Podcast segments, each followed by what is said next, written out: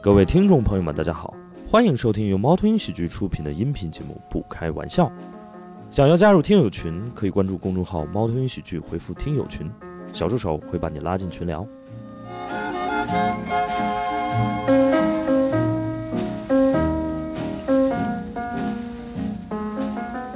那我们就先掌声请出二位，好不好？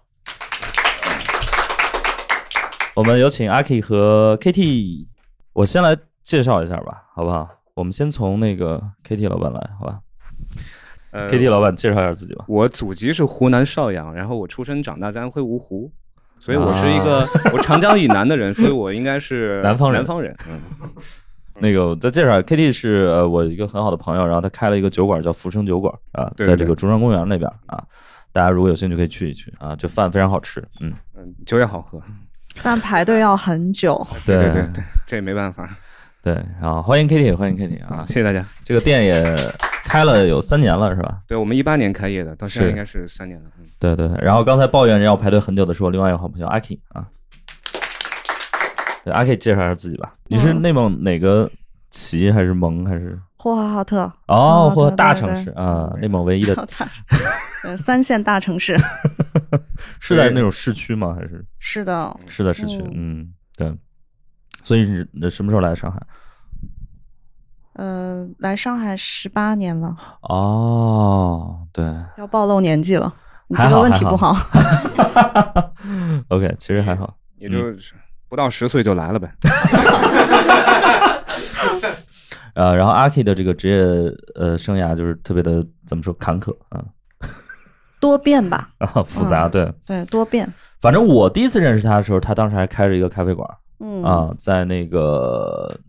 呃石门路那个南京西路附近奉贤路对对对对，嗯南京西路附近啊，就很很酷啊。然后后来就呃不干了，嗯，对又干了一家其他的一个店，就是花艺加什么甜品店，对。对，然后现在那个店也不干了 啊，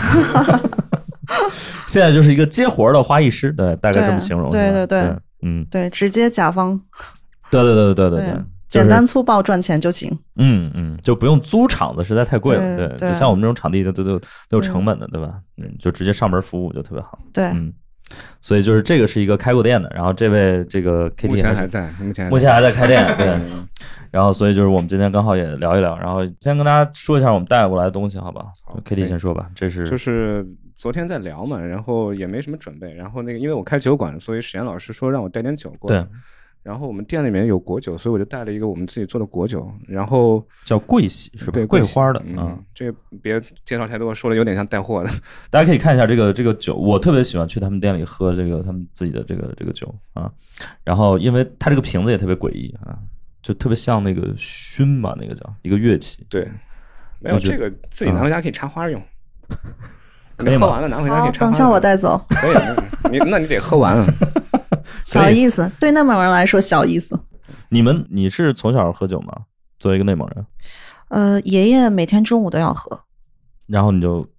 那肯定不让我喝了。啊、对，他说什么？你长大了你自己喝的是吧？但是从高中开始，同学聚会就大家不知道为什么，好像就学父母那套，就是啊啤酒都要一来来一打。哦，对我们蒙古啊，就喝酒， 就是我们蒙古喝酒特别牛逼，嗯，主要就是喝酒一定要吃羊肉，吃什么玩意儿吃羊肉，啊？吃羊肉啊吃羊肉一定要带对肥的一块儿吃。为什么呢？啊啊，你要喝酒之前一定要先吃羊肉。 ？OK，啊，这个老乡都懂的，对吧？ 就是你吃了羊肉以后，那个羊油脂可以在你的胃壁上形成一层厚厚的保保护护层膜。哦，所以不是说内蒙人喝酒真的牛逼，你把他拉到上海来，他也不行。二两黄酒下肚，他就没了。然后说为什么呀？内蒙人不是挺能喝的吗？不是，你把他那个羊肉给他去了呀，啥也喝不了。嗯，但是你去了内蒙，你会发现内蒙人特别能喝酒。为什么对上来先给你吃肉，拿那大刀给你片，片完以后往嘴里塞，塞完人那羊油一裹，嗯，然后你再喝那酒，就喝的贼舒坦，哦，原来是这么回事儿。哎，就是我可以啊老内蒙人了。我也是才知 道，对，所以这个酒我也喝过，还挺好喝的。嗯，这是你自己做的吗？对我们有合作的厂商，咱们别带货 了，行？聊聊聊点别的。其实我觉得喝酒这话题可以聊很多啊，对对就对是刚我们一会儿说那再个聊嗯说我们内蒙喝酒吃肉嘛，就是我建议大家就是有本书，我我我特别喜欢。我特别喜欢于谦老师。然后呢，于谦老师玩儿是吧？那哎个，不是于谦老师有本书叫《于谦的小酒馆》，哦，你们可以 OK，把那个书买回去看看，因为是，我你说我现在在做酒馆，对吧？酒馆这个东西其实很早之前就有了。嗯，然后于谦老师当时在书里面提的东西跟酒无关，他提的其实其实全是跟吃的有关的东西。嗯嗯嗯，因为酒馆这个东西你离开离开不了下酒菜。嗯，然后明白于谦老师对于这个定义，他有两种，他说，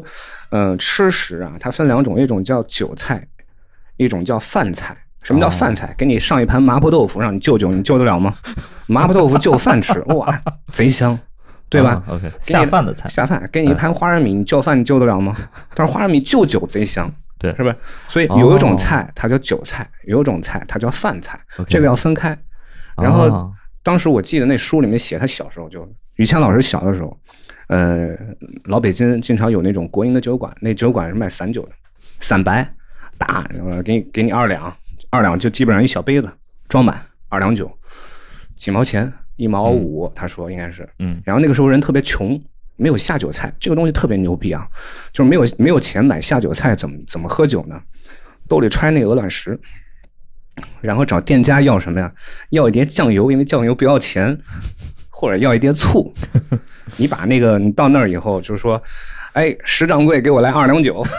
就端上来是吧 OK 再给我来碟酱油， ，OK，拿上来，兜里鹅卵石一掏，往那小碟子里搁，喝两口酒，嘴巴辣了，把那鹅卵石夹起来含在嘴里，天哪嘬那个咸味儿，啊， 然后嘬完再搁回碟子里，让它再浸着。啊，反反复复就这么着，穷人有穷人的喝法，哎，我好像看过一个纪录片儿，就说有一地方炒那个菜，它会就是炒河里那个鹅卵石，啊因为它有有那有个有。鱼鱼腥味儿，对对然后它对就对对对，然后以前更穷的人，嗯就鹅卵石他都找不着，嗯，他嘬什么你知道吗？有种东西叫洋钉子，它那个嗯帽儿特别大，嗯，它是生铁淬的，哦就淬完火以后，它那个生铁的钉子，那个钉子呢含在嘴里，我不知道你们小时候有没有那经历，我八零后，我小时候还真含过钉子，是那种咸咸的苦味儿，天哪，咸咸的苦味儿，就是以前的什么人契机让你含过钉子？无聊，那那你那那个那个那个舔过铁栏杆吗？你也舔过，真的。 我我我跟你说，我夏天还舔过冰柜冰柜，然后我舔过冰柜的里边儿，就是冰的那层，对对啊，就是以前那个冰箱是那个冷冻是在上边儿，结霜的那啊层，结霜的那层，下面是冷藏嘛。天哪然后我当时就夏天特别热，家里又没空调，穷，然后我就内蒙嘛，你知道，就就我就搬一内个蒙不需要空岔调，话题了，但我们等等会儿再拉回来，我先把这个说完。嗯我是是就是搬一个特别矮，搬一小板凳儿，爬上去。以前以前冰箱也不高，人也就一米六、一米五的左右对样，搬一小板凳儿站上去，把那打开，然后伸舌伸舌头就舔那个冰，啊，冻上了。对对对还好冻上的时间是三点， ，OK，我妈下班 五点，到家五点半。哇哦，在那站了两个半小时。回等我妈回来的时候，我哭的已经没有眼泪了，我说傻了在那，那画面还挺可爱的，给我妈气的，嗯用手在打，你知道吗？孩子在那站嗯两个半小时了，是是是。舌头都麻了。那最后是拿什么？就是温水温水啊，温水冲一已经冲是吧你浇淋就一下行了就行对，已经啊你浇就行了， ，OK，嗯麻了，吃啥都没味道。后来就开始做钉子了嘛，这不就回来了吗？ 天哪，嗯就是这可以可以可以嗯。他刚才说那个，我我知道一个，就是我当年看一个台湾的那个相声剧，就是一个舞台剧，就是冯一刚、宋少卿，我不知道你们知不知道？我们九五后都不太知道哎，的。好，吧， 确实比较比较古老。就是他在里边呢，就是讲就是台湾原住民朋友啊，原住民朋友，然后呢，他们就说他们也是很穷，然后就说下酒菜，说有人炒什么花生米，有人炒各种，他说我们只需要什么呃，有人就说啊，我爸爸就特别厉害，说这我只需要拿那个什么花椒。油，然后炒三根韭菜，我就可以喝一斤酒，怎么怎么样？然后那个人说，我爸最厉害，他说我爸喝酒只需要一根牙签儿，就踢自己，踢别人。替自己，替自己。我以为就是隔壁桌吃完了，哎，别 动啊！哎、有不是根不是替，没那么恶心，没那么恶有心有根肉丝儿，哎， 呀呀呀，别，你太恶心了，真的。省钱嘛。他就说，他说这个牙签儿是干嘛呢？就是说，嗯如果他觉得没有味儿，就扎自己，呵，然后嘬血，呵， 就非常非常恐怖，就是那还不如 如做钉子呢。真的，咱们还是不聊这么恶心的事儿吧。这不聊喝酒呢吗？那是是穷人穷人的喝法吗？富人我富人的们喝。我们先让那个阿 K 展示一下他带的东西吧。我觉得好行阿 K 是我就是有史以来请过的嘉宾，拽出来吗？尤其的请过的嘉宾，就是带东西带的最用心的一位啊。来，我们一定要正面的展示一下，这是他自己做的一个圣诞树啊，给大家讲一讲这个圣诞树的一些就是最近我们快圣诞节了嘛，嗯然后就是不想做传统意义上的绿的，做了一个黑白灰渐变的，然后我还嗯觉得挺酷的。我也觉得挺酷的。哎，嗯但是这个是真树是吗？对，它是那个诺贝松诺贝松。对哦进口过来的，哦，天哪！然后它原本也是绿的，绿 的，然后你喷成了一个黑白灰的一个对状态。对对哦，他就想，我这辈子也没想到跨洋过海到了中国还能变黑。对，对，现在变成腹黑灰了，然后这些球球是就粘上去就可以了。 OK，嗯，其实它哦就是个手工活，然后嗯也展现不了什么我的花艺才华， 所以一般什么才能展现你的花艺才华？因为我做的都是一些品牌活动项目嘛，嗯所以就很少能展现个人才华，一般都是品牌有一些要求对它有它的需求，哦啊，它有它的范围跟它嗯的预算，然后在里面，我们在这个里面再发挥。明白嗯明白，阿 K 老师，要不你给大家讲讲，因为我知道啊，插花它分好多种，有日式插花、中式插花、欧式插花。嗯，我听你刚刚就是说还有是第三个什么事？欧式欧式的，啊，我以为俄式插花。就是你之前不是去法国学的吗？ 对所以你学的应该是偏欧洲那一挂的东西。对法你要不式的，法式的，法你要式不的你要不哦讲一讲，就是有啥法区别式吗的插花跟这种日式和中式插花有什么区别吗？就其实差别还挺大的，就是法式插花，然后比较色彩丰富啊，然后适用于婚礼啊，然后晚宴啊之类这些的。然后但是日式插花就完全不一样，因为它是性冷淡风，它人家不那适个合叫。禅意，它不太适合做这种活动，对，它适合对摆家里慢慢欣赏一下。它是一个，就是我觉得法式插花吧，是服务于品牌，然后就是看上去热闹好看， 看着然后热闹增加氛围感的。嗯，但日式的话，我觉得是嗯娱乐自己的， 对自娱自乐。嗯，对，因为它是它要跟平气，它的一枝一叶你都要考虑的，嗯嗯嗯嗯，明白然后要静下心来，对，哦就也会上升到引发一些人生思考。哦，对，但是法式没所谓，因为有可能有花泥啊之类的。 OK 嗯，哦，所以就是日式的话，它就是一根儿一根儿，然后它需要自己搭它起来讲。究天地人合一吧。明白明白嗯，，法式就是商业用途 最多。嗯，直白的讲那，啥是中式插花呢？就是牡丹。中式插花，我觉得多数都是供那个佛堂啊之类的。佛系插画，没有我，你小的时候买过花送老师吗？教师节的时候，那 没就有是那就我们是中还式不兴送， 我们当时还不兴啊！送、你被你的，学生送过吗？我我是这样，我经常收到一些那种花儿嘛，然后呢，我还经常收到那种向日葵，我不知道，就是向日葵合适啊，活的也蛮久的。哎，你送花的时候会考虑这个花儿活多久吗？我不会，啊，对我也其实对不会，可能就是当下的一个状态就行了对啊。所以一般，但是我呃，你你会喜欢收到花儿吗？嗯，其实我还好，其实还好因为男生对一般对直花男应该都不太不太有。但我觉得送花儿是不是，呃，你会觉得有点儿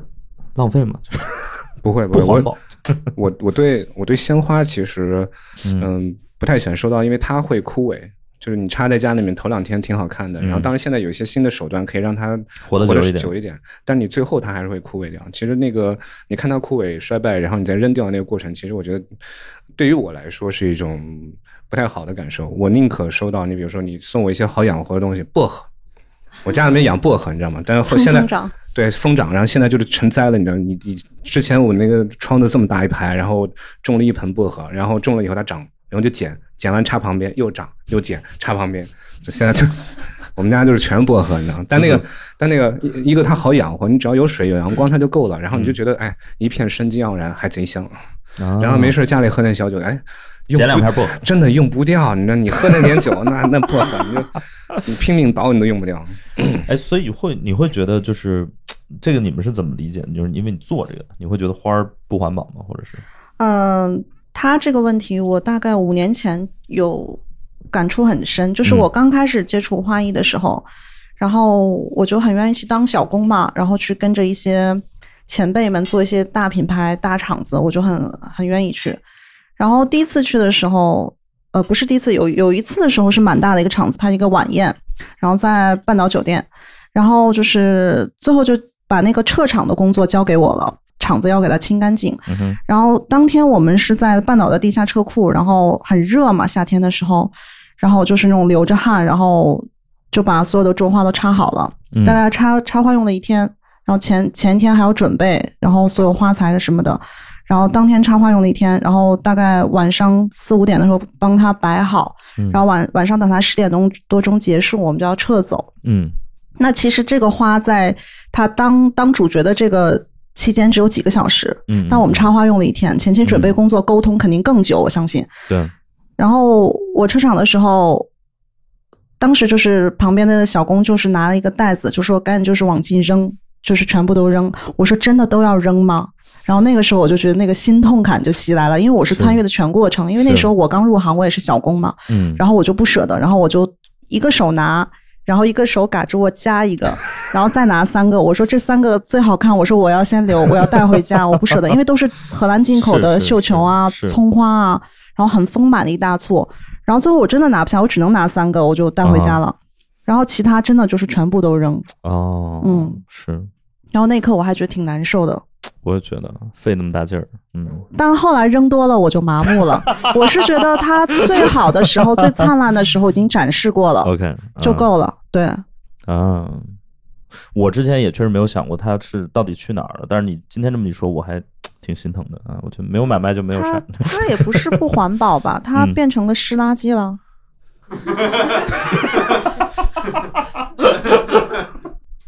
所以能变成湿垃圾就算环保了，是吧？我觉得是吧？嗯，嗯对，嗯，尘归尘，土归土。也是也是，嗯，对。OK，我们聊聊，化作春泥更护花是吗？哎，行吧嗯，我们聊聊开店吧。就是当时我先问问 Kitty 吧，当时怎么想不开，就是非要开个酒馆呢？因为我我个人的性格可能不太适合上班，这是我个人的问题啊，所以不我我觉得不适合上班跟性格有个毛的关系，就是谁的性格是特别适合上班的嘛？呃呃也是， 也是这么说。呃我说白了啊，我就是懒，嗯，说白了是我自因为自己太懒了，然后不愿嗯意早上起那么早，然后对因为我是一个夜生活比较那你可以上夜班啊。你见过有正经公司是上夜班的 吗？可以，当然有了。你便利店对不对？保安，是吧？保安是呃，不是？是没错啊没错。脱秀演员，那对，嗯我这说是不是什么正经工作？但等是一下有哎等一下，等一下，我我收回我刚刚说的话，有正经工作是上夜班的， 有有有有有，我收回我刚刚说的话，是对不起啊，对不起，有，但是我当时没想到，你知道哎，吗？就是没想到，所以就错过了。你知道是是是人生它你你知识是有盲区的嘛？你看刚刚刚刚我那个知识盲区一下就被填补过来了。如果当年有石老师给我指点迷津，我就犯不着开店了。你们就你们可能就全家看见我在那，先生您好， 这边自助啊，自助买单快啊。哎欢迎光临。那现在都是电脑自动播放。对，噔噔噔噔噔噔，哎，对，没错，你又带货了，全价给你多少钱？我哎呀罗森给你一倍。嗨，你说吧，你说吧，对，嗯怎么想不开？对，就是，呃，就是因为自己懒，然啊后有知识有盲区，就不 知道，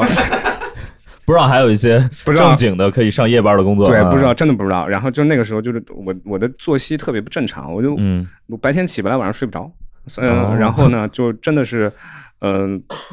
呃，一些普通普普通通的工作可能不太适嗯合我。然后那段时间又因为工作的不是很顺心，然后我就想说，要不然算了吧。我就先开了自己的第一家店，然后那时候做的挺成功的，只不过是，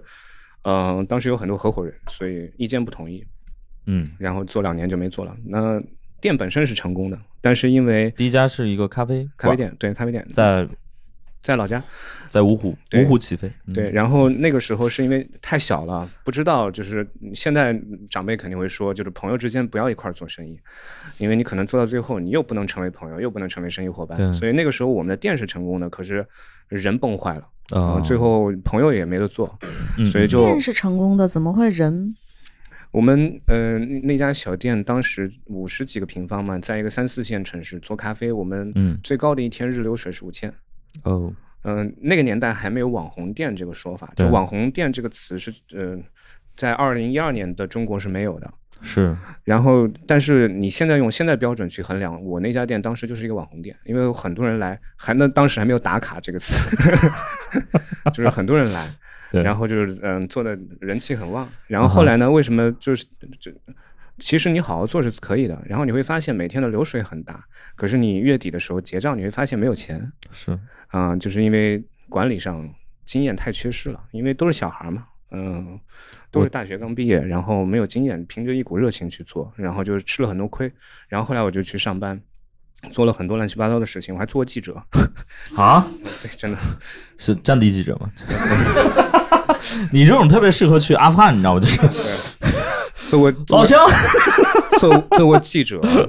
做过董秘，什么公市司长啊秘？书，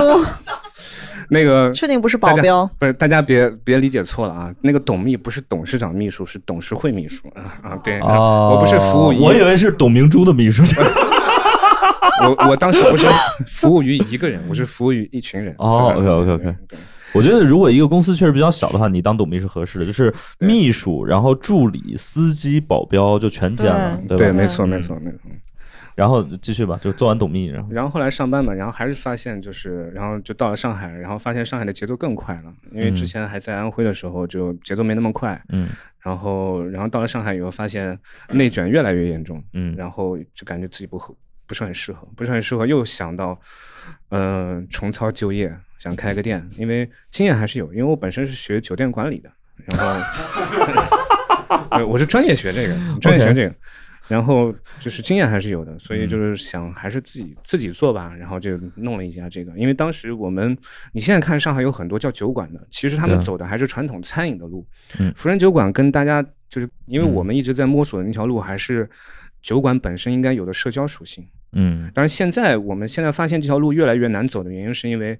呃福人酒馆变成了所谓的网红店，然后有很多 人是慕名而来，就是来吃饭啊什么，然打后卡啊，他会把我们的社交属性就是全部挤兑掉。明我白？们我们原来有很多，你包括史岩老师也是我们以前很忠，也不叫很忠实， 很忠实，熟客，熟客，熟客至少是熟客，对对嗯酒友也好，或者对是朋友也好，我们以前没有那么网红的时候，会有很多的空间给大家自由发挥，对就大家来就是像朋友一样，然后我也有时间给跟大家一起聊聊天，说说话，嗯然后大家在那个地方认识一些新的朋友。是嗯、我们那个那个小圈子里面有很多是做电影的，嗯嗯、做艺术的，做音乐的，包括做脱口秀的，做广告的，其开实其他酒吧的，对嗯对，各种行业都有。然后他大家在一起，本来不认识的，后来你就会发现，就会变成啊，哎，你也在啊，我也在啊，然后对慢慢慢慢就熟悉了。其实我希望的一个酒馆的一个状态是这样的一个状态，嗯、所以就是。嗯、现在就是没办法，就是我们一直在中间做平衡，所以网上对我们有很多差评。这个、这个、这个也，什么差评？我特别好奇，嗯嗯，就是老板太屌了， 啊，就屌这个词，就是态度很差或者什么。其实不是，因为你有的时候就是，呃，你比如说我们有的时候排队啊，嗯，要排个就开门前可能排个几十米长，对，嗯然后蜂拥而一进来，然后等于我们所有的人都开始绷紧神经，百分之二百的去工作。对你要知道，我们跟其他店不一样，就是。呃，其他店它不会，你一开门就全部涌进来。我们是一开门，基本上全部坐满。坐满的情况下，相当于我们前场三个人，后面几个人要服务可能几十个客人。那那个时候，你可能等餐时间会长的呀。那我们也没有办法，我不可能说对不起，你别进来，你我们一次只能接待这几桌。那客人又会就是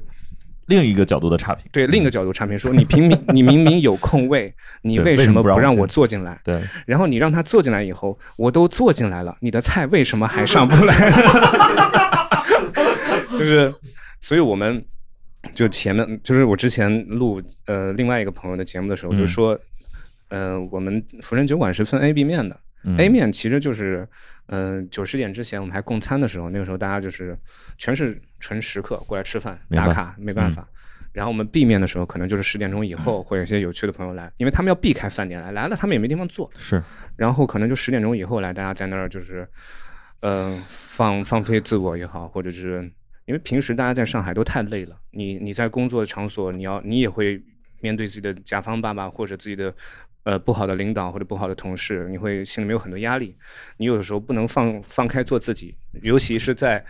外地到上海来打拼的，可能家里面人给你打电话，你明明过得不好，你也不会跟他们说你过得不好，所以你有可能回到家你还在装。那我们本身想做浮生酒馆，就是想做一个，你来我这儿你不用装，你难受你就哭，你高兴你就笑，你想喝酒，其实喝酒这个东西，你可以开心的时候喝，嗯也可以不开心的时候喝，你可以一个人喝，你可以一群人喝，对吧？你状态不一样，对，所以我们是当时就是想做这样的一个一个场景，所以这三年我们一直在一直在摸索，一直在摸索。我们跟所有的，我们一八年开，当时没有任何一家店，嗯，叫酒馆。然后，呃这就是刚刚提纲上有个问题，说你为什么福人酒馆是川菜？啊，有这个问题吗？ 我先来总结一下你刚刚说的状态，我觉得他那个状态特别好，因为我经历过，他那个状态基本上现在是这个这个样子啊。十点之后那边去的都是酒友嗯，十点之前就是韭菜，十点之前是饭菜，可能不是十点之前 割韭菜，你知道吗？啊，对对对对对对，十点之前就是割韭菜啊，一帮其一实帮其一实帮，哎 呀，大众点评哇，这个评分特别高，网红店咔咔但一帮但打卡。其实你这个嗯说呢，就是错了开，玩笑，就是为什么错呢？实际上割的韭菜 是你们，因为因为酒水利润高。对对对，韭菜就是我自己，你知道吗？ 呀，都在酒里了啊，这没事儿啊，来吧。嗯，我们要不先听听阿 K 吧？好好，对，因为阿 K 是一个之前开过店，然后又这叫激流勇退吧，就是说的好听啊，就经营不善，呃， 不善吗？挺善挺善。他一四呃，反正我去一的时候应二年，该，一二年，对我去的时候应该末日一那天三开一的四年。哦，你是二零一二，对，对，拿不到营业执照嘛，所以不 敢大张旗鼓。对，因为对他在一个老宅里面，对对，西班牙的一个老宅里面，啊，庭院这样子。对，嗯然后还养猫，嗯。 嗯，特别好，当时环境特别好。然后我觉得他呢也是做社群，就是一帮朋友，因为他们不正规，不敢大张旗鼓。对他就没法那啥，对。对然后对嗯都是熟客，对吧？都是朋友带朋友，对然后我也都被基本朋友都是活动。对，基本都是活动，然后我们也是朋友带去的，对，嗯。嗯，后来为啥现在？想想很多活动都是在那边，对啊对对什么黑暗听歌会啊之类的。对，脱口秀啊，当时我们嗯做了很多有意思的。现在因为大家都 有正经事儿了啊， 嗯，对嗯当时就是一群朋友没啥正经事儿，做了很多也不盈利的一些东西，对，对，嗯。后来为啥就想开了不开了呢？后来因哎为这学个话好花奇了妙嘛啊，对，想开了是就不开了，嗯。我觉得好像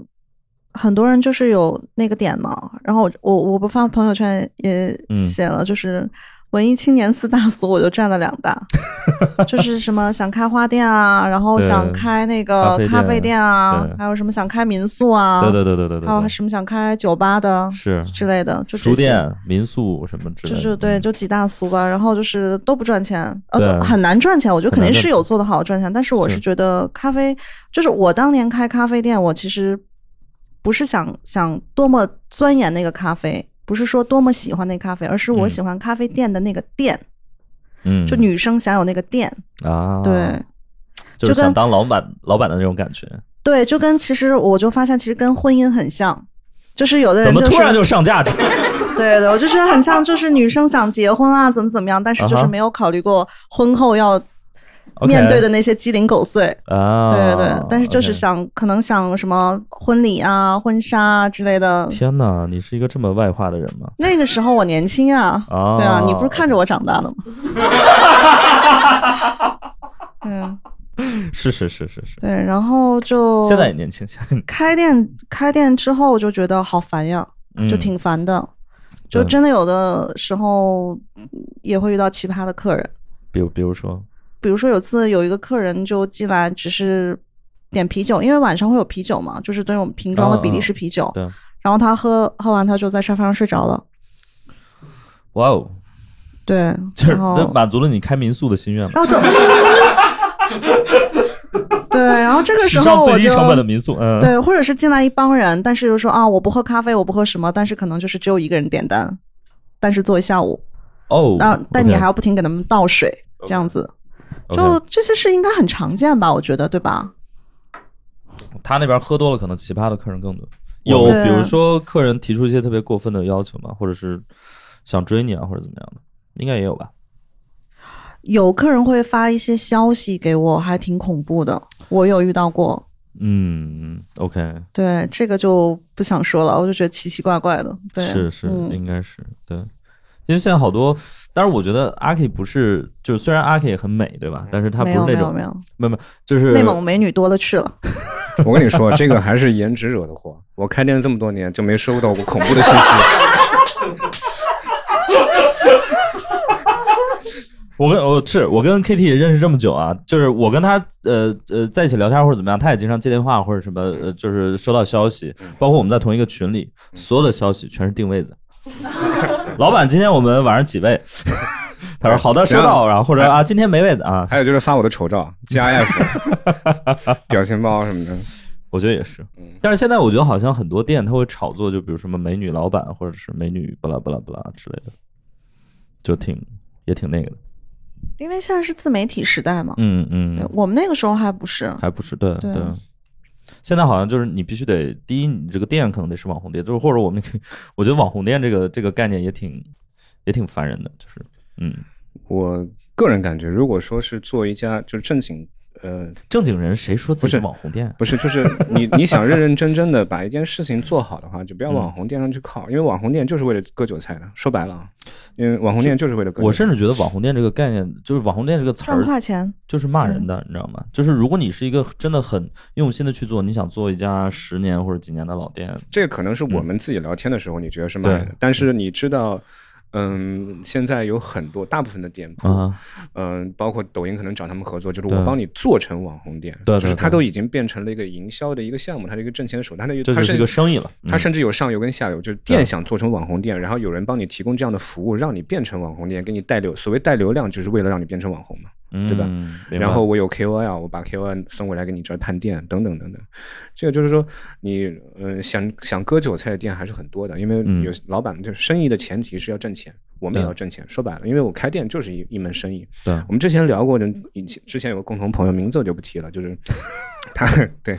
我们之前有个共同的朋友，然后他就特别爱喝酒，喝酒然后自己开家店，开家店完了以后就没开成功。然后我们刚刚私下在聊的时候，我就说兴趣爱好，嗯、是要花钱的，生意是要进钱的。所以这个东西你没有办法去做一个调和。如果你把你的兴趣爱好做成生意的话，两者之间是矛盾的，所以那家店就没有成功。所以也是劝退大家，就哦我你们有有人有开店的想法吗？或者将来有这个心愿的都没有啊，他们都比较现实嗯啊，那那就特别好。哎，但我觉得如果是钱多，其实可以玩一个店的，其实是可以对的，嗯对嗯，就说先赚钱后开一个自己想开的店，没有对你说的那个叫你说的那个就是我刚刚说的爱好嘛，就就是我兴们趣说爱的好会所模式啊，兴趣爱好你是要花 钱的。你比如说我，我今天开一家店，就像石老师说的，我就打定主意，我一一个月亏个两万，也别也别亏多。对，你就当一个爱好去是嗯做，是，嗯，它不是生意，对，啊因为对生意的本质是我要靠它去挣钱的，是对吧？我我从来不会否认我做这个事情是是是生意，是不是生意，对吧？它对就是生意，那生意本身就要挣钱，只不过你挣多挣少的问题，你是对吧？本着良心还是割韭菜的心态？所以我觉得有两个，第一个就是说跟朋友一起做生意，这个大家需要谨慎。我不是说一定不行，但是它的风险是很高的，就是，呃，很可能就是，呃，就是做得好也可能没朋友，做得不好也可能没朋友，就是好与不好都对都有可能，就是是的朋友就做不成了。然后第二就是说，你真的想把自己的兴趣爱好做成你的生意也好，或者是，呃，也不是完全不行，但是你得做好这个心理准备，就是你可能会。因此就是因为因为你对他态度完全不一样，就像我之前可能。我跟阿 K 最早认识的时候，我当时还是一个有正经工作的，就是英语老师，然后就是业余说说脱口秀，就当时的状态就是完全是一个业余爱好。那会儿，比如说我，我可以完全不赚钱，就是脱口秀就是一个爱好，我只要说的开心了就行了。那时候你还比较好笑，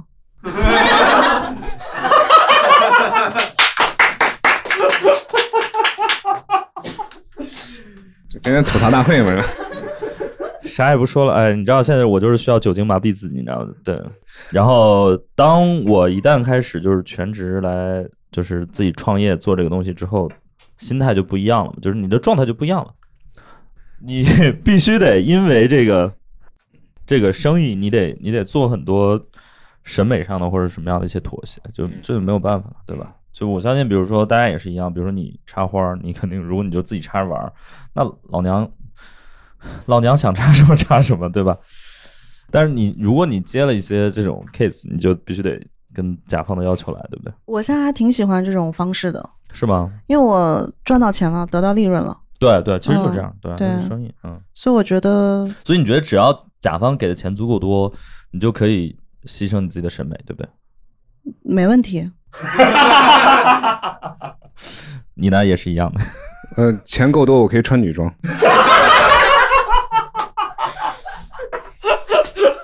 不是，是真的有人跟钱过不去吗？不是你真的穿过吗？我我还没有。 你们是不是啊哦，我等会儿我穿过，穿过呃女装，我还真穿过，因为因为我我这个人穿穿衣服的审美比较奇怪，所以我有的时候有这种嗜好，呃，对我喜欢穿，我不是喜 欢穿，就是有的时候买不到男装的时候就会买女装，因啊为有些、因为现在是这样的，因为你会发现很多女装它走的是中性化路线，它本身就是中性化路线，哦而且它的大码女装实际上男生也能穿。你如果如果我穿了一件外套，我不告诉你这是女装，你根本不知道它是女装，除非你仔细看它的扣子在左边还是右边。你聊聊那个吧。嗯刚才阿 K 聊了一些这个比较奇怪的客人，你你遇到就是喝酒比较奇怪的有什么？我这儿，我我除了我我这我这儿随便拉一个都是奇怪的，但是我觉得都都正常。你比如说，你比如说，他说在他店里喝多了睡觉，我嗯天天我在我店里睡对觉，我这 我这每次睡着我就跟他们说十五块钱过夜费啊。B 面来的客人大部分都挺好的，没有什么奇葩不奇葩的，因为嗯都是朋友嘛，然后都挺体谅的。你你像我们最开始一八年，呃，然后呃一八年开业就是特别早的时候，嗯那个时候商场还不让营业的时候，你们很多来的都是那种呃熟熟悉的朋友嘛，然嗯后。其实不是朋友，就是来了以后变成朋友的。我特别感动的一件事情，就是那个年代他们来，嗯、就特别喜欢这个地方。然后比如说结结账的时候，比如说嗯两百、嗯比如说两百十，嗯嗯然后他会你收收钱的时候会发现他扫了两百两百五，五，嗯，哦，或者是两百八，或者三百块钱。他是不是想骂你？不是不是 开玩笑，开不玩笑，是不 是，因为嗯他觉得不容易。他们是觉得说你这个地方太好了，我嗯们不希望你倒掉，对对对对你倒对掉了我们是就没地方去了。是的，是的，是的，嗯，就是就就这样一种心态。你包括疫情期间也是这样，就是会有那那么一部分客人，他觉得，嗯，我们提供的服务或者他对于这个地方的喜爱已经超出了本身的他他的那个价值，所以他宁可多付钱。所以像这样的客人，有的时候就是说，嗯，这样的客人我们依然还保持联系，他们依然也会来。但是现在因为被所谓的网红店打卡的客人挤占了很大一部分资源，但这种情况下，嗯、我觉得这个节目播出去以后，我的大众点评的差评会更多啊。就是我有的时候会帮他们插一下，但这个是没有办法的事情，嗯，嗯人嗯家的那个恩情我是还不掉的，嗯、呃，这只能这样。是，嗯我们这家店能活到现在，全是靠他们，并不是靠打卡的那些人。啊，对对我那个，因为我我平时特别喜欢买书嘛，然后我特别喜欢逛实体书店。我去逛实体书店有个原则，就是只要我时间来得及，就是有时候我实在是没空，我就只能看两眼我就得撤了。那就，但是我只要比如说有半个小时，我能认认真真的去看一些书，挑一些书。我有个原则，就是我贼不走空。就是我从这个实体书店出来的时候，我必须得带一本书出来，哪怕我知道，就是比如说这地方可能这本书卖六十块，然后可能在京东或者哪儿可能就是三十或者四十，我可能也会也会买啊。就是我觉得我得我我我特别希望它活下去，对。然后我现在还在很多实体书店就是充了那个卡，然后很多店已经倒了，我那个卡里有多少钱我也不记得了，但是反正我也不在乎了，就是嗯其实我个人看法是这样的，就是实体书店是，嗯，就是现在还活着这些实体书店其实不会倒的，因为你你知道，你开 书店，第一个是国家是有补贴的，就是对你对的房租对对对你的房租补贴酒是有馆是没有补贴的， 我们是没有补贴 的。第一个，你只要是开实体书店，国家是有这个 OK 政策补贴嗯。第二个就是说，你本身开书店面积很大的情况下，商场给你的房租会比别人要低很多。嗯，嗯 第三个，实体书店现在都是靠文创产品还有咖啡所来以买赚钱。书其实也帮助不大。 不是我，但是我觉得，就大家尽可能去买实体书的原因，是因为就是还是为出版社和就是原始的这些印刷厂、呃印刷企业去考虑，因为将来如果都变成数字化的书的话，就电子书的话，那实体书这种纸质墨香的东西就就会消失不见了。对我是希望，就大家买实体书的唯一一个原因，并不是去，呃，支持某一家书店，而是去支持原始的这些这个生态吧，呃，这个生态。嗯嗯嗯，我是我是这么想，所以我我基本上还是看实体书看比较多。我也是，我也是。我那个，因为比如说阿 K 他是开过咖啡馆儿，对吧？然后呢，这位开过酒馆儿、咖啡馆儿。然后我呢是一直有个梦想，然后就是我要开一个书店啊，就是就是我呃我支持你，我一定会去。 文艺青年的四大俗里面最俗的，我就是开书店，你知道吗？因为没有什么比这个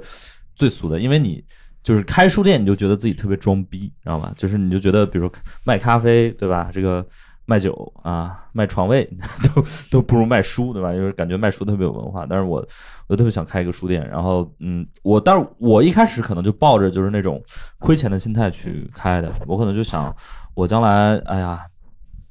说到这个就很心酸，就是如果我创业创业赚了钱，遥遥无期，感觉 我将来退了，就是我如果相对比较有钱了，我就一个月可能亏个两万块钱，我开一个书店，对，因为我家现在买了好多书，然后已经没有地方放了。我跟你讲，你要是不卖文创割韭菜的话，你一个月亏可不止两万。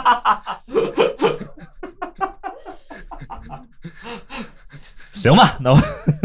我可能想开一间就很小的，对，啊，小小的， 对，那还是亏个一万九左右。嗯，行吧，我亏钱不亏心就行。我不知道，我不知道大家对于那个装帧设计有没有了解啊？就是现在电子书的话，它对于装帧设计的要求几乎是零了，就可能会嗯有一个封面设计，但是装帧设计只有在印刷体的这个书上才会有体现。嗯呃，以前的装，以前有就是实体书很风靡的那段时间，你会发现，呃呃，纸质的质感是不同的，对吧？它封面也会做得很有意思，然后有一些嗯装帧的设计会很有用、很有用心。那这些东西如果全部都变成电子书以后，它在一块嗯那个平板上是没有办法去体现的，这些东西就会消失不见，就这整个这个行业就没了。所以我觉得还是还是需要有一帮人去把这个东西留下来，这个还是挺好的。就这个我差一个话题啊，就是我是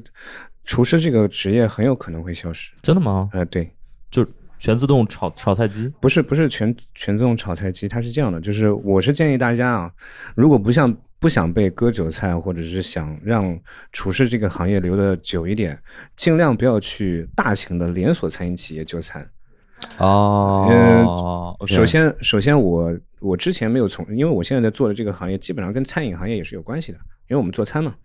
那在我没有进入餐饮行业之前，我对这块儿也不了解。然后等到我进来以后，我才发现，如果你去供应商那边去看的话，它有很多各种各样你想象不到的半成品。现在连锁企业基本上是做中央厨房，中央厨房把对所有的材料全部做完以后，用密封包装装好，然后送到各家门门店。因为只有这样的情况下，才能能保证保证味道一样。对标保准证化它的口味统一。对不然的话，你如果找厨师要去培训，嗯对然后每一家店做出来都不一样，对你没法量化。对你没法量化的情况下，大型企业它有采购就会出现问题。对，你一定所有的菜都是量化的。嗯哼那这些菜半成品从工商厨房生产出来以后，它也不是工人炒出来的，它会有嗯、所谓的这个就是呃原来是厨师的人去做这种呃呃工艺创新，然嗯后他会有进生产设备，然后他来调口味，调配口味以后有这些生产机器把这些菜炒炒制出来，嗯然后出来以后就密封包装，然后送到各个门店，然后门店招的不是厨师，门店招的是工人，嗯，他只是要去明白去做加热就可以了。你是甚至招的可能就是，呃，就是学徒，所以厨师这个行业最后会消失的。然后最后的厨师会集中在哪两个地方？极高端，极高端米的其餐饮。啊林，米其林对极高端的餐饮会有这样的嗯哼厨师还在，嗯哼然后就是可能是极地端，就走最这下层边的对小摊儿拍档、嗯拍档啊这种，但拍档这种东西在大城市会越来越少，因为它负担不起高成本的这个房租。对，然后你会发现，越来越多的连锁餐厅嗯去割你们的韭菜，对然后拍档会因为房租的原因被淘汰掉，然后极高端的餐饮会越来越贵，嗯然后呃，无论是中产还是白领，就会死得很惨。 所以我，我是建议大家一定要去多去独立的小餐厅就就餐，或者是比喝如喝说福酒，生酒馆，对，比如说喝 酒。真的，真的，因为是不光是我们这一家，那可能上海有很多这样独立的这种小店，对对对呃对，他们还没有在走向割韭菜这条路上，让他们尽量多活一活。这样的话，你们可能以后的日子会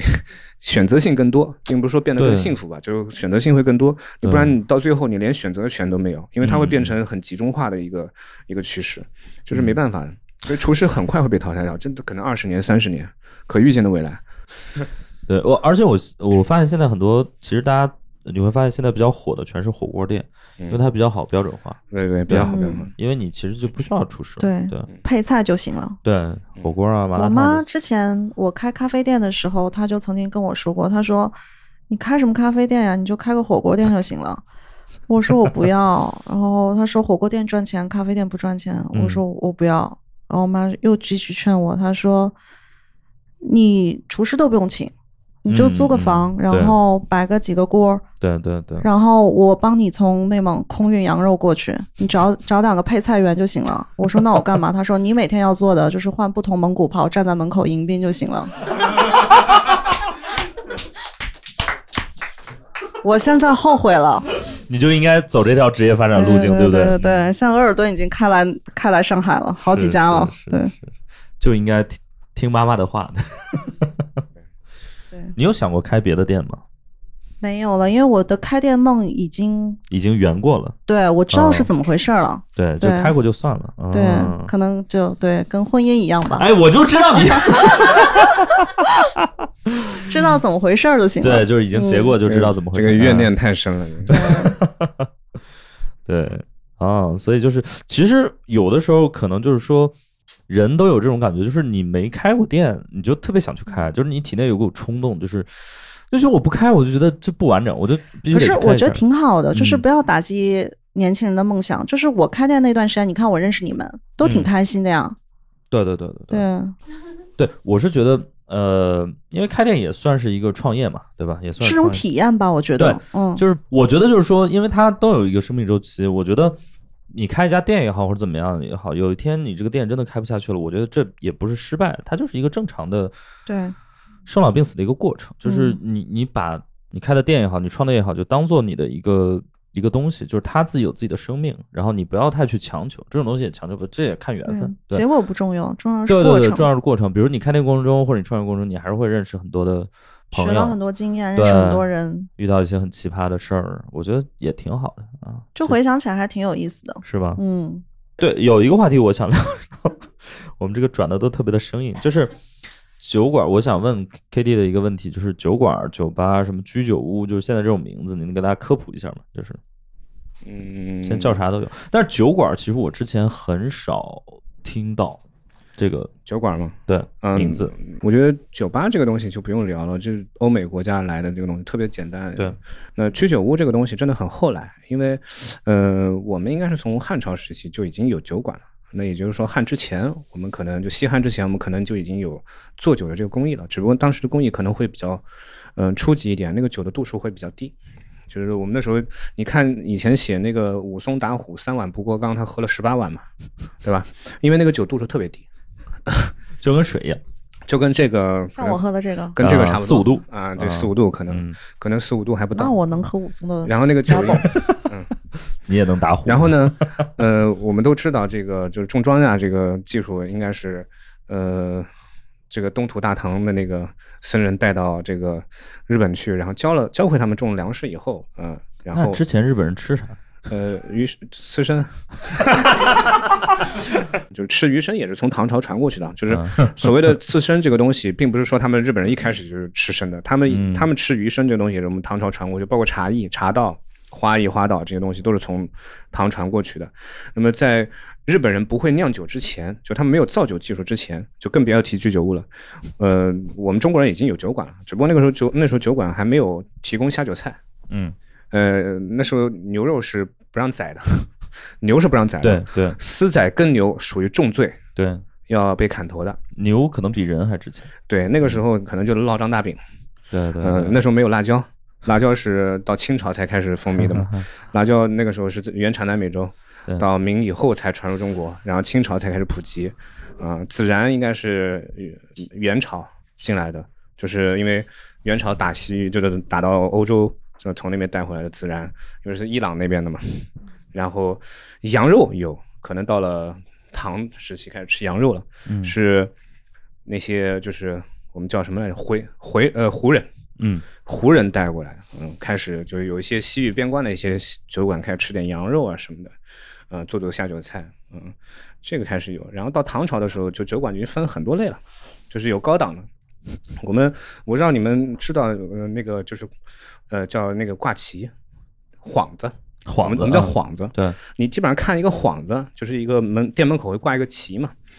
就是立个 flag。嗯，对，你看那个幌子，你基本上就知道这个这个店是卖啥的。 OK，就每一家店的幌子是不一样的嗯，哼你有这个幌子，你可能是卖这个的；有嗯那么包子铺他也卖酒，对对吧？你就就包子吃喝酒，啊，对吧？有的是卖羊肉就就羊肉喝酒，有的 OK 可能就是烙大饼对喝酒，对吧？这种，然后都有，有些是面馆给你卖酒，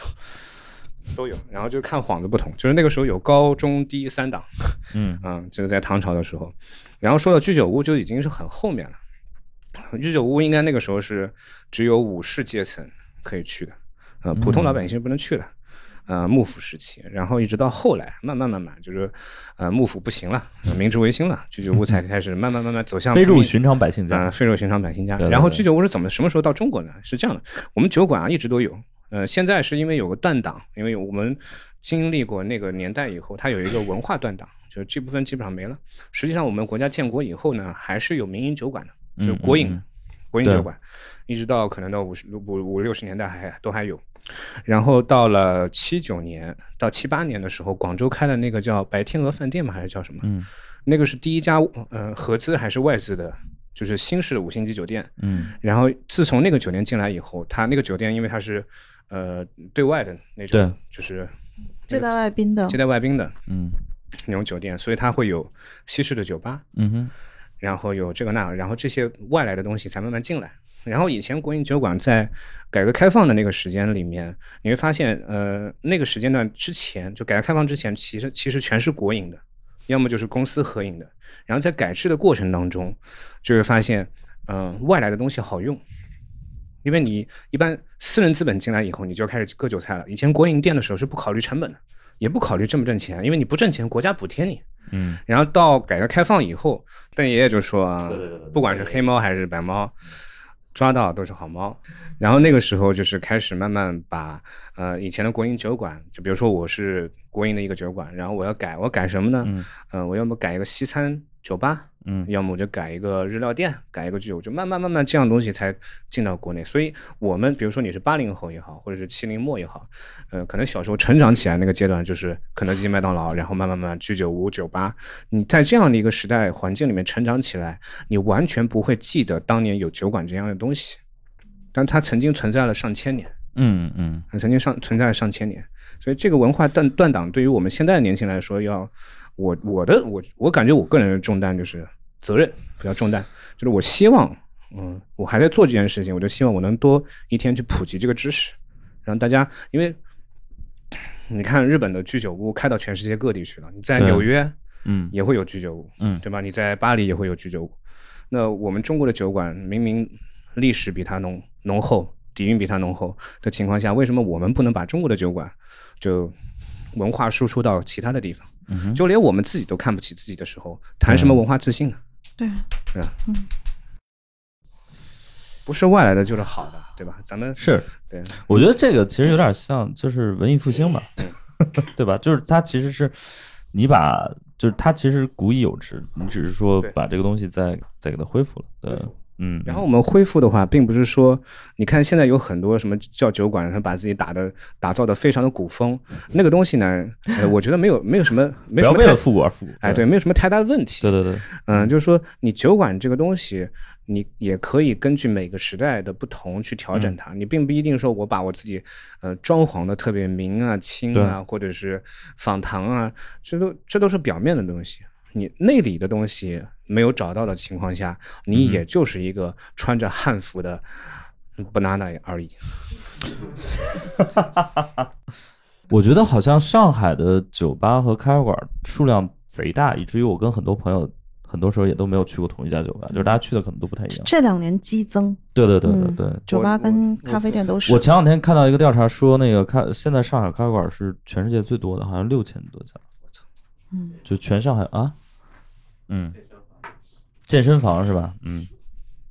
就是上海的咖啡馆的数量已经是全世界最多的，六千多家那个咖啡馆。因为我我我觉得我喝酒喝了很多年了吧，是啊，我就像上海鸡尾酒越来越贵了，我是想对疯了吗？对一百二一杯是疯了吗？嗯，我花还没敢卖这么贵呢。你们涨价了吗？嗯，基本上是呃，因为我酒降价了，哦，酒还降价了，我记得当时可能是大概五十多一杯。我酒降了一次。哦哦哦，因为一一开始定价高是怕做不下去，然后后来量跑起来以后，我觉得要回馈大众，所以就降了一次价。哦，哇，这是我嗯，那真的很少见，因为我觉得现在真的鸡尾酒太贵了，之前可能觉我得都怀疑七八十是吧？是我都怀疑是不是因为有表演成分在里面，有 bartender shake 的那个表演成分在里面，哦，就是这是一个沉浸式的，对吧？我不知道。对我，所以我就觉得在上海喝多了，对于内蒙人来说应该挺贵的。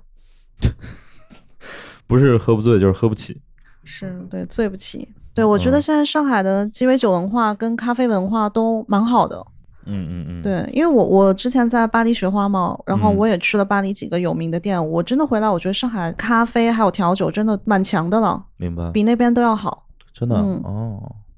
但我觉得阿 K 是一个特别，因为我刚才也跟他聊了一件事儿，就是因为现在很多，比如说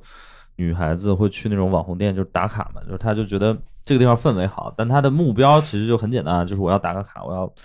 出图。就现在有个专业术语，就是好出片，就是对于一个店最高的评价。嗯，但是你好像不是那种，你就是觉得氛围好，就是 enjoy 那个氛围，我我不知道，因为我我可能年纪过了吧，这跟对年纪有关吗？我觉得跟年纪有关的。我觉得，我觉们现得在我不在乎这些，真对的吗对对对，但我觉得就是有句话就是“男人至死是少年”嘛，对我觉得女孩子也是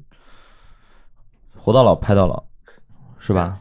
就是阿姨她们也有自己的出片的逻辑，对，对吧？她们去店里也要啊，但我觉得出片容易，你 P 每张 P 真的好累啊！我就觉得 P 图太累了， 对，所以你都不不太批评，尤其是合影，大家都要 P，轮着 P OK 就很麻烦的。啊哈，嗯，我我基本都是工作照，或者是背影，或者是侧脸，你没发现吗？哦我发现了，对，啊是就我我不喜欢这种大拉拉的对这对种对，啊摆她拍之类的，她的很多照片要么是背影，要么是侧面，要么是糊的，就要省么得是说 P 了全。景，她只有这么一对点儿，对，你知道我那时候上学的时候，我第一次去嗯国外的酒吧，我才发现，嗯，pub 也好，bar 也好，基本上都是老年人去的。我那时候跟我朋友，我说哎，我们去酒吧喝一杯吧，我说嗯，感觉还挺潮的。推开门，嗯那那年轻人去哪儿了，club，啊？就夜哦对夜店的，他们都去 downtown clubbing， OK，OK，OK 然后 OK，OK，如果你真的啊你真的是有啊，你有 social connection 的话，你是不用排。你看电影里面会有个老黑站在门口拉一条对线，大家都在排队，排队的都是普通老百姓。什么叫啊有牛逼的？你车一停下来以后。嗯，啊，你跟那个那个那个 bodyguard 打一个招呼，然后人家直接嗯哦进吧，security 打个招呼了，所以就打开来里边请。啊，天哪！那我觉得我还挺老年人，我从来不去那种 夜然店。后然后我们那时候去 bar 也是，去 pub 也是，嗯，对，一进去我 靠，大爷好，带带带，哎，大家好。 然后有乐队在上面演出，也都是大对爷。对，我去你大爷的！我不知道，酒吧我嗯不知道当数不当数啊，不当数你捡到就可以了。我我那时候刚去刚去加拿大的时候，好奇心心态去了一趟那个 strip bar，就是哎呦，对，然后这没因啥不能说的啊。为我成年了嘛，那时候已经成年了。对然啊，后而且你是在对吧？西方腐朽资本主义国家，没问题啊。嗯对，然后然后我就说，我说我好不容易到了嗯西方腐朽的资本主义社会的那个资本主义国度，然后我说我一定要接受一下这样的腐朽秀一的， 把。对，腐朽一把，我去嗯你就要去去去去看一下这种糟粕到底什么样。对，我想去看一下那个糟粕什么样，然后进去就后悔了、为什么？不好看吗？啊。是不好看吗？嗯，全都是大爷在看，那你没所谓，只要表演的不是大妈就行。不是？如果都是大爷在看，你就知道那个对，那个对，对，对，就是受受众会反映这个市场提供的产品是什么样的。哦，然后， 对我给我可以给大家稍微科普一下，就是进去是，嗯。有些是要门票，有些是不要门票的。然嗯后加拿大的法律规定是在这种地方是不允许售卖酒精饮品的，所以你在里哦面只能点到软饮，他怕你闹事。哦，就是你必须很清醒的去接受这种，对他怕你闹事，所以他哇跟美国还可能还哦好可怕哦！还不太一样，就是你站在一边喝着可 乐，一边看着一个风韵犹存的半老徐娘的在你面前打开， OK，嗯哇哦，然后呢，它会有一个舞台，然后每个人会在上面去跳，然后有一些眼睛不太好的大爷会扒在舞台前面，眼睛好的大爷都坐在桌上，然后呢，大家就着 Ginger Ale 就是姜汁汽水，可口可乐或者 Pepsi 或者对吧，雪碧，嗯，然后就欣赏这一幕一幕美好的景象。然后当一个姑娘表演完以后，基本上可能就是一首歌两首歌，她就下来了，嗯，然后她会挨桌转，对，然后问你要不要 private dance，哦，嗯，嗯因为那个门票或就者是你专属的那个跳，对就给你跳。他们实际上有那种单间儿是吗？ dancer 他他没在有，我上觉得应该是贴身舞。呃，就是 private dance，就是他就是对你一个人跳，你们 OK，会 OK 去后面一个小房间，小但那单个间儿有哦，单这间儿样子的啊对啊，会去我以那个为是对他你会去后面一个小房间，坐到你腿上但跳那之个类小的。那个小房间按照加国法律，它是不允许全封闭的，对所以它是拉个帘子，哦呃，那种也会珍保珠护帘，儿那种，它也会嗯保护那个 dancer 的安全，因为对你是不允许 touch 这个 dancer 的对对对对哦对这对样对，的 dancer，对你不能 touch 他，他你只能给钱，他可以哦他可以 touch 你，你作为观众他可以 touch 你，但是你不可以 touch 他，然后。基本上旁边就会站一个黑人保镖，如果你就是 dancer 遇到危险，他叫一声 help，就可能就进来把你轰出去。 OK，我以为是旁边这个就是这个黑人保镖，如果出事儿就是黑人保镖给你跳。然后，然后，然后，然后那些 dancer 呢，实际上他每每天来演出的那个收入，大部分来源于是 private dance，嗯、因为 private dance 他自己拿小费拿的比较多，就是就是这样，所以。嗯，如果被点的多，他那天晚上挣的钱就多。有些这样的女孩，实际上白天是有正经工作的，有些甚至不是女孩，有些单亲妈妈，嗯，要养小孩嘛，所以他们也不提供那种服务。对对，对他就是为什么突然聊到这个呢？ 哎，我想问一下，就是在上海开店是不是特别容易倒？啊因为成本太高了，还是怎么样？嗯，上海的餐饮行业的一年的淘汰率是在百分之六十五到百分之七十左右，这个数据在疫情期间会更高。疫情期间可能是三个月的淘汰率就是达到百分之六十五左右。但是还会有无数的，就是人又冲进来，又进场，对不对？嗯，因为我看好像没有什么太多铺子是空着的，就它只不断换新的品牌进来。是这样的，这没办法，就是会有人一直但你想开三个月你就知道自己开不下去了，是吗？其实啊，其实啊，正常来讲啊，就是三到六个月是看一家店后面能不能成的，就是哦，明白。在上海这或者是就是一线城市的话，如果你三到六个月还没火，那你后面想火就比较难了。那你的成功原因是什么？你觉得？我骚，那我以后要比你还骚。我觉得一部分可能是靠你自己还是有一些想法，呃，第二我觉得可能跟运气也有关系，嗯，或者跟天时地利人和吧，嗯，你要说运气的话，其实我们一批进去的商户运气都应该是一样的，但是嗯他那个地利没有说非常好，还蛮隐蔽的，对你还我要们到下层去。对，嗯所以嗯，百分之三十的努力，百分之七十的骚。行吧。如果所以大家要就说一起个来，嗯， 如果要说一个正面的例子的话，就是百分之七十努力，百分之三十的骚。哎呀， 你只要带骚，我觉得不太行。对，不，一个一个店的，一个店的，嗯，主现在流行叫主理人啊， 这个这个词我觉得挺奇怪啊的，主理人现在都叫主理人。对，一个店的这个老板，嗯，我还是喜欢叫老板。就是对一个店的老板，实际上他本身的性格是什么样，那这个店最后。嗯，就会呈现出一个什么样的东西？因为嗯这家店被很多人讨厌，就是因为我太太讨厌了；然后被很多人喜欢，可能就是因为我骚。对，对，嗯，我觉得很多店，我觉得开店逻辑其实跟脱口秀有点像，就是脱口秀有一个原则，就是你不能期待所有人喜欢你。就如果你如果如果一个脱口秀演员啊，就所有人都喜欢，那其实这是一个很失败的状态。就是嗯有一个，当然他这个很极端，他大概就是说，嗯，最好脱口秀的这个演员，他应该是有一半人就是爱你爱的要死啊、另一半人可能想要打死你，就大家这种这种感觉，那你可能就成功了。对，是的，嗯。你是开过自己开过店吗？还是你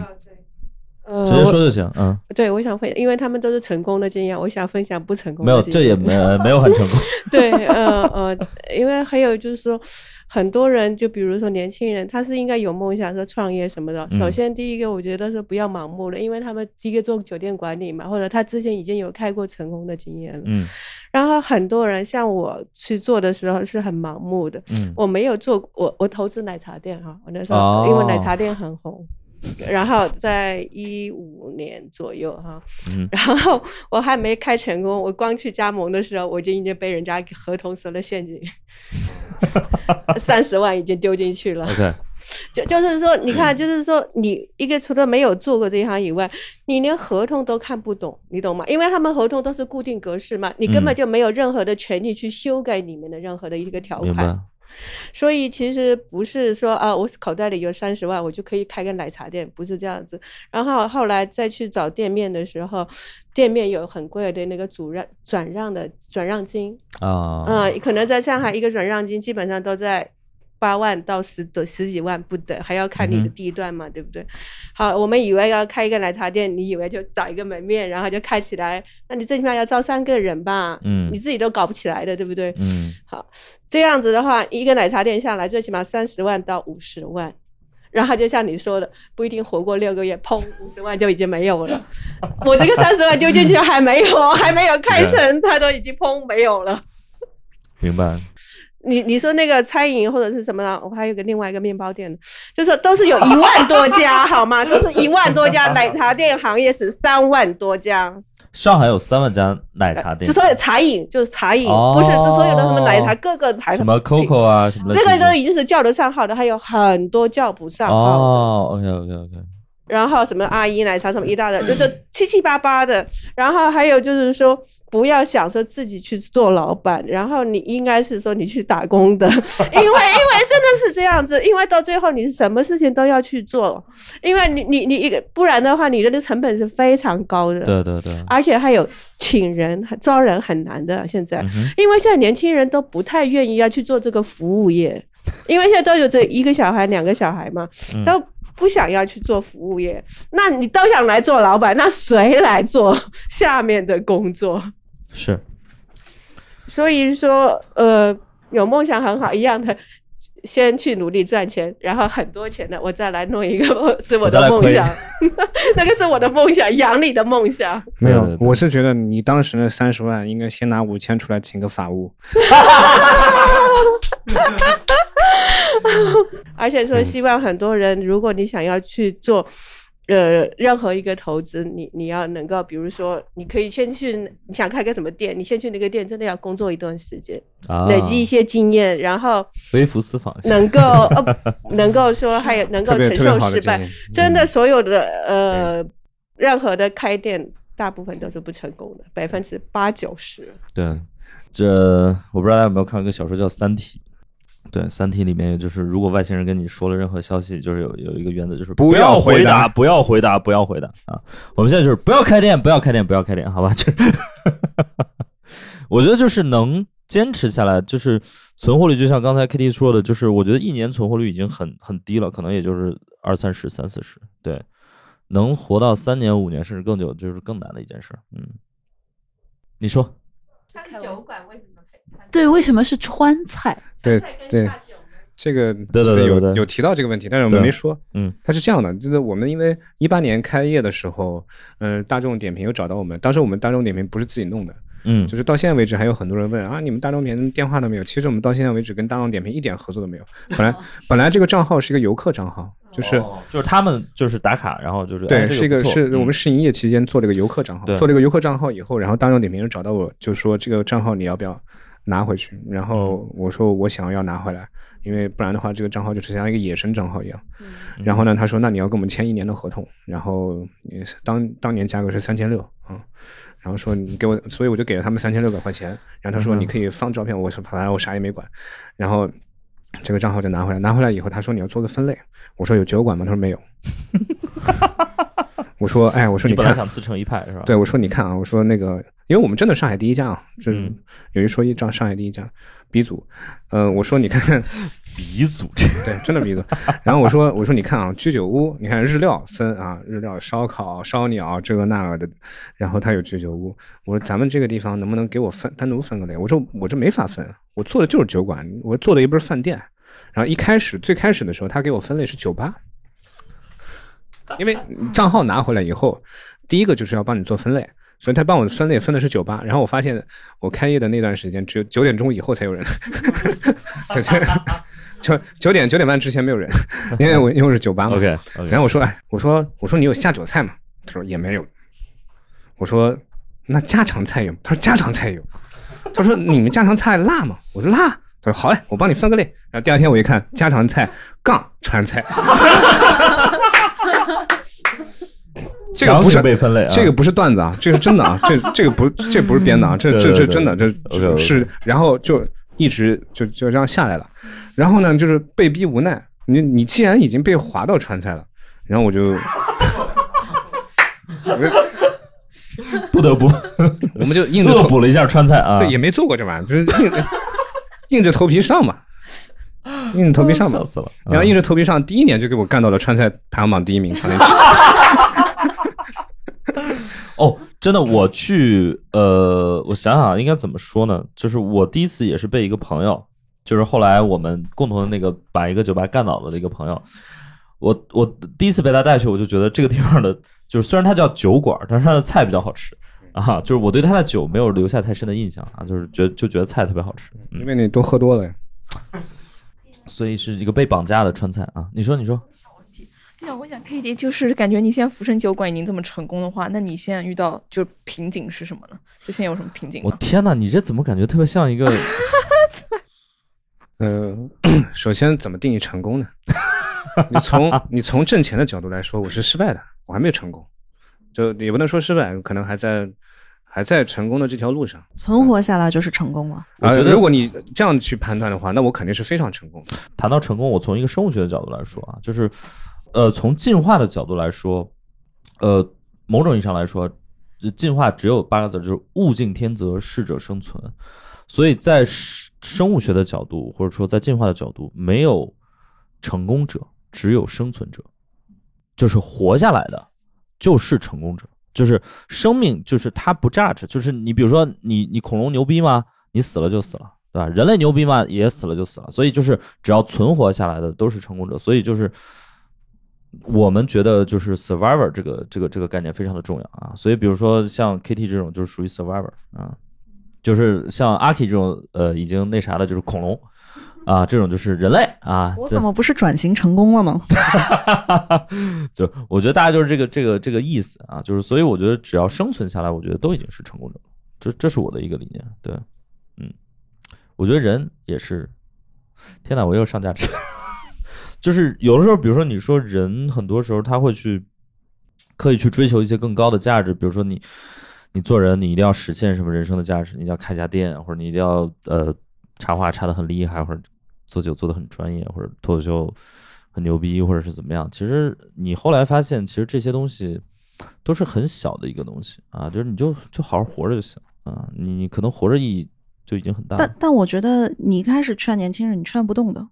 对对，就我也你不是真劝他的都们都啊走一路了，你走下来你才知道，就对知道对了。对，所以也不是劝大家啊啊，我觉得未来你总归会遇到那个状态，就是我真的，你像我到了可能三十多岁或者快四十了这种这种状态， 就是这当夸我吧，好吧，我 三十大几了啊，我已经我今年本命年三十六岁嘛，就是那不是快四十嘛啊，呃，我觉得反而就是说那种东西反而没有那么重要，就是你就好好活着吧，就是我觉得这已经很大的价值了。不对，我带的多，我那本书在外面，那个有两本那个小书。摊位啊，对，因为今天聊开店，大家聊的可能都比较高大上，就是比如说你开的店可能都是比如酒馆或者咖啡馆，呃，你会发现在上海，其实我觉得不光是在上海吧，在全国，包括大家小时候，你会发现有一个很重要的生态，就是那种摊儿。就是我觉得一个城市也好，一个社会也好，它需要一个摆摊儿的一个文化。就是我说几个最简单的，比如说，呃，那种夜间的那种炒饭或者是炒面，然后什么修鞋的，呃，就是等等这这种摊儿吧。然后我觉得这是一个很重要的一个生态。然后我有一次去一个书店，因为我特别喜欢逛书店，我又贼不走空。然后那天去了一个书店，我看到一个叫五一摊，就是他是一个老外，然后他在上海生活了很多年，然后他看了很多摊儿，比如说那种煎饼摊儿，然后这个擦鞋的，然后那个烘山芋的，就烤红薯，我们北方叫烤红薯啊，上海叫烘山芋，然后卖烟的，然后他就把自己看到的这种小摊儿就全都记录了下来。对，然后这这本书可以给大家看一看。我觉得我还很受触动，因为他呃，包括修车的那种摊儿，包括那种，然后呃，还有挺有意思的点就是他为什么会写这本书，就是他就说。他之前经常去一个影碟的那种店去买那种呃 DVD 啊。然后呢，后来那个老板就跟他说啊，你其实不用每次都来我们店， 就是我有这个网店啊，你微信发我就给你发货就行了。然后后来呢，有一天他收到一条消息，就是说是这个这个网店的店主他家里人就给他发了消息，说他前前两天已已经去世了。对，然后就是所以这个号就停用了或者怎么样，然后他就很受触动，然后他就觉得，因为这种东西在慢慢消失了嘛，因为现在大家也都知道，就是上海这种这种这种摊儿其实越来越少都，叫市集了。对， 对，就是我们搞喜剧即时啊，对， 类似这种。所以他觉得他想要把这些东西记录下来，所以他记了很多，比如说，呃，卖烟的那种，就是我不知道大家还见过没有，我家那个地铁口旁边就有一个卖烟的，就是他打开一个那种木质的那种箱还子有，哦现在还有，啊，然后他就他就在那儿卖烟，然后那个煎饼的摊儿，嗯，呃，还有那种晚上推一个小车出来卖炒面，我在那个陕西南路那边有一家店，我特别我经常去。对，嗯，我觉得这种其实是整个一个城市的生态的一部分，我觉得它也很重要。这和酒馆差不多，都很重要啊。这个应该是属于一个城市的烟火气息。然后，嗯，一线城市唯一的不好就是，嗯，城市执法者可能是希望规范，规范干净干净，那对这些这些东西就会慢慢慢慢被，嗯，往城市的更边缘的地方去是是办。嗯，办完以后你会发现，住在城里面的人有的时候就会有点寂寞。哦现在就找个烧烤摊儿好难呐、对对对，都以找前不还有到那种了烧烤的摊儿，这它种真的是路边儿的。 那嗯、种所谓的烟火气、人气儿对，它就对。就没了。现在确实商业化也很严重嘛，但是我觉得，不管是你做什么吧，我希望这个城市还是有一点人情味儿吧，或者说有一点人味儿吧，都不是人情味儿了。对我觉得，不管是摆摊儿还是开店，其实大家都有点人味儿，对吧？那种很多的连锁确实已经没什么人味儿了。对，好的，谢谢大家，谢谢大家，谢我谢们。今天已经聊的有点久了，我们按照惯例还是拍张照，然后我们可能呃，来给大家伙。到桌面了。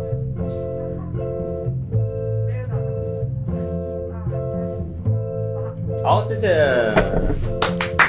谢谢大家。老规矩，还是跟我们的那个工作人员联系，可以进我们的听友群。然后，如果大家想看我们演出，也可以去看我们。